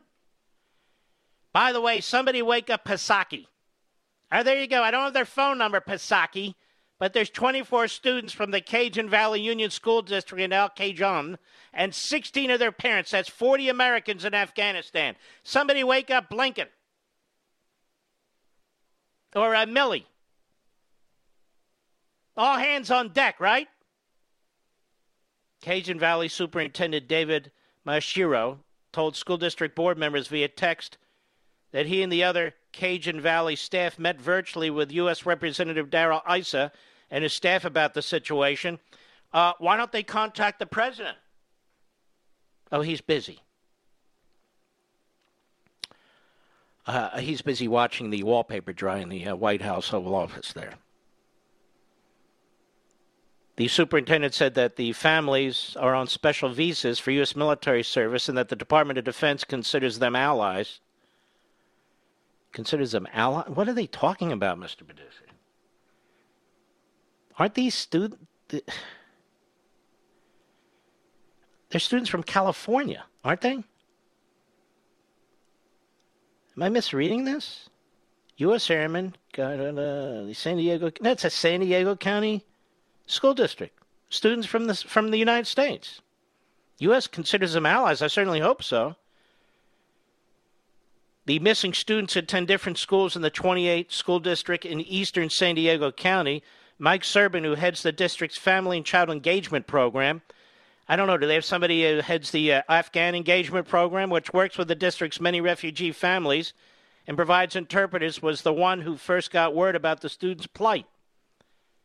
I hope some reporters listening to this. You said that at the point, Serban reached out to Maya Shiro and others to let them know there was an issue with many children attending Cajon Valley schools. Whose idea was this? But apart from that, these are forty American citizens, twenty-four of whom are students, sixteen of whom are parents. So this list needs to be handed to Psaki. Folks, what's going to happen here is there's going to be many, many people left behind. And the media will not be able to get in there. They're already shutting down the media. They're killing journalists already over there. A C N N reporter had a run for her life. The woman who who interviewed the top uh, Yabba Dabba Doo over there said, we're going to treat women well. Yes, I want people to know we're going to have democracy in the context of, of Islam. That's correct. She just fled. She fled the country. Anybody with half a noodle is going to flee that country. That's why when Biden says, any American who wants to leave, what do you mean any American who wants to leave, you idiot?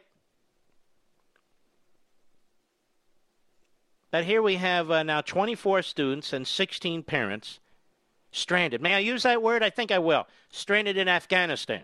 Stranded. Pelosi thinks this is going swell. I've said before she ought to swap positions with some woman over in, uh, excuse me, birthing person over in Afghanistan. See how it goes. They really believe in masks over there. They believe in the whole kit and caboodle, with or without a virus. Kind of like Nancy, who's ordering masks in the Capitol building for other members of Congress. Taliban-esque, I suppose you could call it. Is that a word? I don't know. I'll make it up. A school, children, and their parents in Afghanistan. And if you listen to this clown who's Secretary of State, you listen to this clown, this this uh, this communications director admiral over at Defense, and you listen to this clown in the Oval Office. I think they call him uh, Joe Biden. Everything's going hunky-dory, ladies and gentlemen. It's the greatest event, military, civilian, foreign policy we've ever seen. And they're very upset with the kind of press they're getting. Very, very upset. White House to media, Politico. We want our props on Afghan. We want our props. What's going on? Come on. Where's Jim Acosta when we need him? Where's D. Lemon, uh, Fredo Cuomo? Where's, uh, what's the rest of them? Where's that schmuck from the Washington Post? Oh, Jeremy, Jeremy, Jeremy Barr. Where's Jeremy Barr? We're going to have a whole book written about how fantastic this is by Professor Tom Nichols. Mister Producer. The only problem is nobody will read it because nobody knows who he is. And the people who know who he is think he's a putz. So nobody's going to read Tom Nichols. Who? Exactly. When we come back, the great Kayleigh McEnany.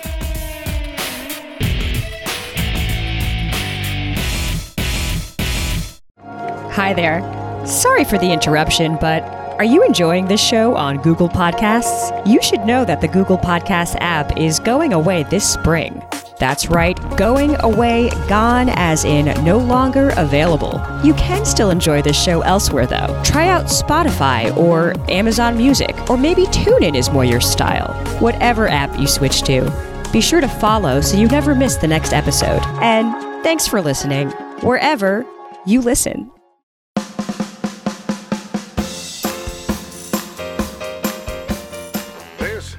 Radio Free America on the Mark Levin Show. Call now, eight seven seven, three eight one, three eight one one. Kayleigh McEnany is a superstar. Superstar as, as uh, the press secretary to the president, Joe, Joe Biden, God forbid, Donald Trump, and on Fox, a favorite in the Levin household. How are you, Kayleigh? I'm doing well, Mark. How are you? I'm great. Could you imagine being press secretary to this guy? You'd have to lie every other syllable. And, and that's exactly what we see. I mean, call it what it is, lying. Why do you think Psaki, who promised us a daily briefing, I never made that promise because my boss was competent enough to stand at the podium and speak, and I was the one who came in when he had other things going on.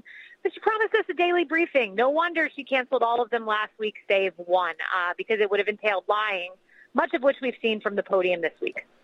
Well, they're very upset, according to Politico. A White House to media, we want our props on Afghanistan because, Kayleigh, this is a fantastic surrender. It's just unbelievable. We've never seen anything like this. Hundreds of thousands of people begging to get out, people being trampled on, the Taliban killing, maiming um, American citizens. The numbers go from fifteen thousand down to fifteen hundred who need to come out. This is absolutely fantastic because the media says this is the biggest airlift in American history. Excuse me. The other airlift they're talking about was in order to help people who were being surrounded by the communists in Berlin. This is this is a surrender. It's the worst surrender in American history. Now they're, they're upset they're not getting props from the media. What do you think? Right, and Jim Psaki says that this is a success. How do you call this a success? Because she's not there. Stranded. If she were there, it would be a success. You're exactly right. It, it wouldn't be a success if she was there. Not only that, she says no Americans are stranded in Afghanistan. Obviously, they were. Now she says we will probably leave behind stranded Americans. That's absolutely the case. But you hit it out of the park, Mark. They want they want adulation. They want praise. That's what they're used to. You know, we as a press shop, when I was in the White House, we didn't have the media covering for us. We knew that every time I walked to that podium, it would be a bloodbath of reporters shouting at me, both as I entered, as I exited, as I was standing at the podium. Um, but, you know, she, she gets to walk in scot-free. So does Joe Biden. They are used to the press covering, but in this one instance, they don't have a covering press, and they can't handle it, which is why they're flailing in the wind. Although they're starting to, because I'm starting to hear them repeat and regurgitate that talking point about this is the greatest, you know, uh, uh, air transport or whatever you want to call it in history, uh, and things are going much more smoothly now. But here's the thing. You have the Secretary of State getting up there saying, yeah, August thirty-first, we're going to be pulling out of truth. But we're still going to be trying to get our people out of there. Uh, yeah, we're going to use diplomacy and our economic might. What in the hell is he talking about? Yeah, exactly. What is he talking about? And he conceded that they're relying on the Taliban uh, to get all this done. I mean, I mean, what a stunning admission. Yesterday, I mean, it was incredible to see the turn of events where around noon before we hit the air on Fox, you get this reporting that Biden's committed to this August thirty-first deadline. I'm looking in my inbox. Literally within minutes of that reporting was Washington Post reporting that the Taliban is doubling down on their demand for the United States of America, the most powerful country on earth, to leave Afghanistan. This is not negotiating with the Taliban. This is the Taliban dictating United States foreign policy. It is egregious, and it would have never happened. I could tell you, never under President Trump's watch. You worked very, very closely with President Trump on, on virtually every issue uh, in the Oval Office. I saw you there from time to time, and the fact is, you know damn well what he'd be saying now. He put his foot down and so forth. So Joe Biden has blamed President Trump, and now they're even blaming the people who were there. Did you hear the Secretary of State say, you know, we sent them nineteen uh, heads-up uh, emails and contacts, and, you know, and they should have started getting out of there. And so now he's blaming the victims. Right, right. Blaming the victims who, by the way, are staying there because they're saying, you know, I've heard military men and women, Pete Hegseth being one of them, saying that they worked with people who put their bodies on their line, their lives on the line uh, for the United States in partnership with the United States. Um, and they're staying because they want to be protective of those who are so loyal to them. These are heroes. They're not to be blamed, but you're exactly right. They're blaming them. And one point, you know, you mentioned seeing me in the Oval with President Trump. Yes, you know, President Trump, the one thing I can say about him is with President Trump, you had someone who was controlling his staff, not the other way around. You now have a president that is controlled by his staff, not a staff that controls the president. I mean, with President Trump, I would say to him occasionally, hey, maybe today's not the best day for questions. But he'd always walk to that microphone, flanked by Fauci, Birx during COVID. He knew Fauci was out to contradict him and get him, uh, but he still went to the microphone, looked the American people in the eye, and answered the hard questions during a pandemic. Now you have a president who just simply doesn't have the capacity to do it and a staff that controls him and keeps him away from the microphone as best they can. I was just told that Fauci's wife is serves as the head of the Department of Bioethics at the National Institute of Health Clinical Center. Have you heard of this? Oh, first time learning, but it wouldn't surprise me. Now, I don't know if it's true. There's a couple of a person I trust sent it to me and sent me a couple of links. Um, and if I'm wrong, I'm wrong. I'm not trashing the person. I'm not attacking her in any way. I'm just saying, is that possible that his wife is the head of the Department of Bioethics at the National Institutes of Health Clinical Center? Again, I could be dead wrong. I'll have to look into this. You never heard of this either, right? First time hearing of it, uh, but it wouldn't surprise me with Doctor Fauci. He's um, of his own of his own breed. There's there's no doubt about it. The man has been wrong about just about everything. Um, loved contradicting the president, but I've never, um, you know, in, in government, you, you and himself, these, by the way. And, him, and himself, correct. You have these career officials that exist from administration to administration. I can tell you the only way you survive as long as the dinosaur, Saint Doctor Anthony Fauci, uh, is to learn to play politics, which is exactly what he did, cozying up to Trump, tide changes. Biden's now the name of the game. But make no mistake, this guy's unscientific. He's a liberal activist disguised as a doctor. He's been in Washington longer than uh, Biden. You know, both been there half a century. And let me tell you this. As someone who worked in the Reagan administration, duking it out with most bureaucrats, not all, but most, you can't possibly be in the same position almost forty years without having very long fangs and very long fingernails. Do you know what I mean? Oh, I know exactly what you mean. I mean, I heard from others who, you know, I won't reveal their names, uh, but very credible individuals within the United States government who told me a lot of stories about Doctor Fauci, um, who, by the way, as they noted to me, never sat across from a patient. This guy's an academic. He studies science. He studies medicine, but he doesn't actually treat people. Big difference when you actually sit across from a patient who needs a life-saving drug. Uh, yeah, Doctor Fauci's discredited himself, and I, I think at this point all can see, even beyond the right, which exposed him long ago. Yes, but, you know, big tech loves him, and nobody knows medicine better than these goofballs that run these uh, these tech companies. How do you like the uh, your your, uh, uh, your Fox position now? You do an excellent job over there. Well, thank you. I'm loving it. It's it's been a lot of fun uh, each and every day. You know, fun in that, you know, I get to go out and share my opinion um, to, you know, the nation. Of course, Fox number one in viewership and outnumbered, of course. Um, but, you know, it's also been heartbreaking. I, I got to tell you, I spoke to Trump yesterday, and just he's crushed to see what happened in Afghanistan. Mm-hmm. In addition to just being totally vindicated on, on where he stood. This is a guy who, who has a broken heart for a country that that. shouldn't turn out this way, would have never been this way under President Trump. Uh, but it's heartbreaking to watch this play out in the news and live it every single day in the twelve p.m. hour. You know, somebody found a uh, video of Biden.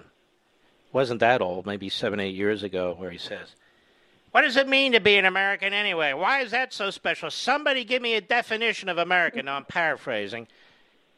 I mean, it's unbelievable how stupid that man is, and how... Um, in my view, unpatriotic he is. And one thing you could say about Donald Trump is he loves this country and he loves the people of this country.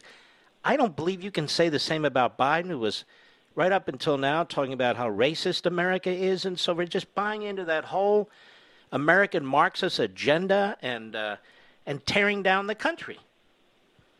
Yeah, ex- exactly. And I, I used to work for a president who hugged the American flag, and I, I love that image of him just a complete uh, love, compassion for this country and those who within it. And then Biden, you know, wow, what a misnomer. For forever he misled us as if he was, you know, Mister Compassionate.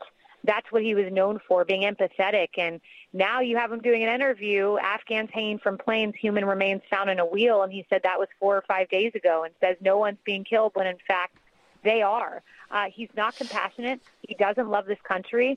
I completely agree with you. And, wow, we're only eight months in. We got three years plus to deal with. And, man, I, I'm sad to see what happens. It's like a prison sentence. Well, Kayleigh, I want to thank you very, very much. And God bless you, my friend, and continued, uh, continued good job and good health. Thank you. And great job with American Marxism. I bought it in the airport. Absolutely loved it. Thank you. Did you hold it out and people kind of gag? I'm just kidding. Oh, no, I, I leave the cover on. Some people who are closet conservatives take it off.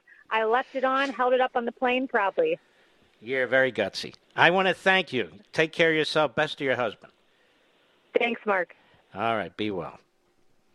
Isn't she fantastic? And by the way, her husband, great couple. I can remember a book signing, I don't know how many years ago. It wasn't ultra long ago, at um, in the Palm Beach Gardens area. I think it was a Barnes and Noble. And she and her husband came for the book signing. Always a smile on her face. Have you noticed that, Mister Producer? Always a smile on her face, unlike Doctor Jill Biden. Always grimacing. And, of course, Joe Biden, who needs a full-time doctor, always has that constipated look, does he not? Always looks like he's suffering from some kind of bowel problem. I'll be right back. Mark Levin.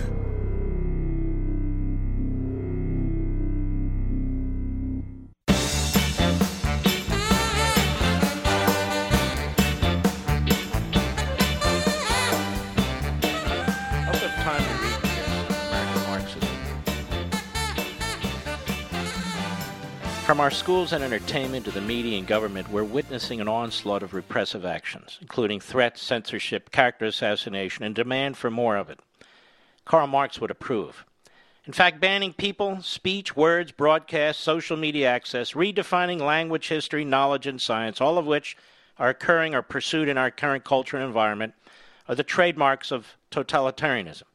So, too, is the routine and unchallenged abuse of power and undermining of republicanism and constitutionalism by President Biden and Nancy Pelosi and Schumer, who legislates via executive orders, thereby bypassing Congress and the Constitution's checks and balances to institute fundamental change to American society without input from the people.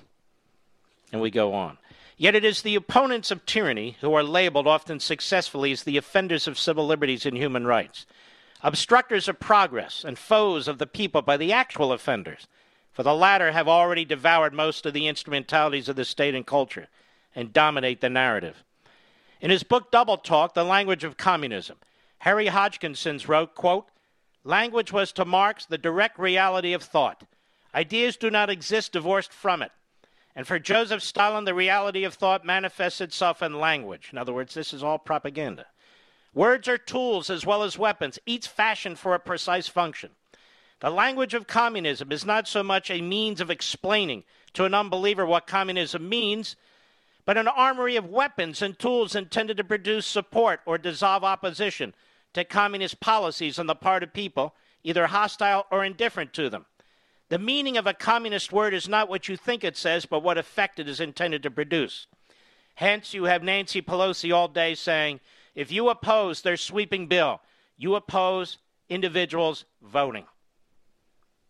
This is what I mean by American Marxism. She fits the bill. She's the speaker of American Marxism. Hodgkins also writes, to communists, a majority has no particular sanctity and is called upon to do not what it wishes, but its duty before the court of history. Choice between parties is a drab formality, a bourgeois democracy, he argued. Democracy is generally used with a qualifying adjective, like democratic socialism, you see. Hence, Marxist Senator Bernie Sanders uses the qualifying adjective democratic socialist. Even so, as Sanders knows, to the communists such a phrase is no more than an essential stage on the road to communism. The wave of repression sweeping our nation is not unlike the earliest days of the French, Russian, and Chinese revolutions among them. All were promoted as popular movements and people's revolutions, intended to establish Rousseauian communal, communalism or Marxist egalitarianism. But that's where the similarity ends. The revolutionaries were sold as libertarian movements, excuse me, liberation movements, where the masses of the proletariat would rise up against the governing tyranny and corrupt society. Of course, they became genocidal police states. Of course, unlike these other governments and societies, America is a constitutional representative republic, not a monarchy or other form of dictatorship. There's no widespread dissatisfaction in the country. In fact, most Americans are patriotic and revere the country. But the forces of false liberation today are led by fanatical ideologues and activists, who are the real purveyors of tyranny and even totalitarianism. They use propaganda, sabotage, and subversion in an effort to demoralize, destabilize, and ultimately destroy the existing society and culture. It is they who are repressing the liberties of their fellow citizens through what is loosely called the cancel culture. It is they who demand conformity of thought by banning differing views from social media. It is they who use the false narrative of oppressors and oppressed to stigmatize those who claim a part of the white dominant culture and silence the voices of fellow citizens. It is they who are banning words, books, products, movies, and historical symbols. Sounds like the Taliban almost. It is they who are destroying the careers of doubters and boycotting the businesses of nonconformists. It is they who are undermining academic freedom and intellectual curiosity through fear and intimidation. It is they who are distorting American history and brainwashing students. It is they who demand the deplatforming of cable news networks and the muzzling of hosts. And it is they who are using and promoting racism, sexism, ageism, all the isms, as weapons of disunity and rebellion, and rebellion, while claiming to want to end them. Even worse, they're using America's freedom to destroy freedom, and the Constitution to destroy the Constitution. And as their poison spreads throughout the culture, they intend to sow doubt about the country, dispirit the citizenry, and soften the public's innate and reasoned resistance to the point of acquiescence, that is, to the tyranny of the Marxist-inspired and related domestic movements. That's from American Marxism at the end of Chapter six. I thought it was very relevant today.